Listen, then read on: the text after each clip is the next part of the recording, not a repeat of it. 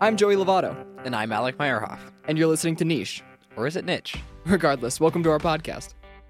Is there something you love that's unique or different? Or maybe you know someone who is obsessed with an activity that you never expected. Everyone knows those people. You know, the kind of people with hobbies that are, well, niche. Niche. Fine. Everyone has something they are really into that most people don't even think about, but there are communities surrounding almost every niche of culture. On this podcast, we dive into the funny, thrilling, and sometimes tasty world of niche hobbies, talking to enthusiasts, creators, and people who have even turned their hobbies into full time careers.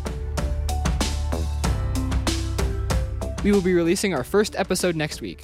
Here are some clips from the next few podcasts we will be releasing monthly. I've been homebrewing personally for about 35 years. When we poured this beer out of the kettle into the fermenter, it was just green, like pond water green.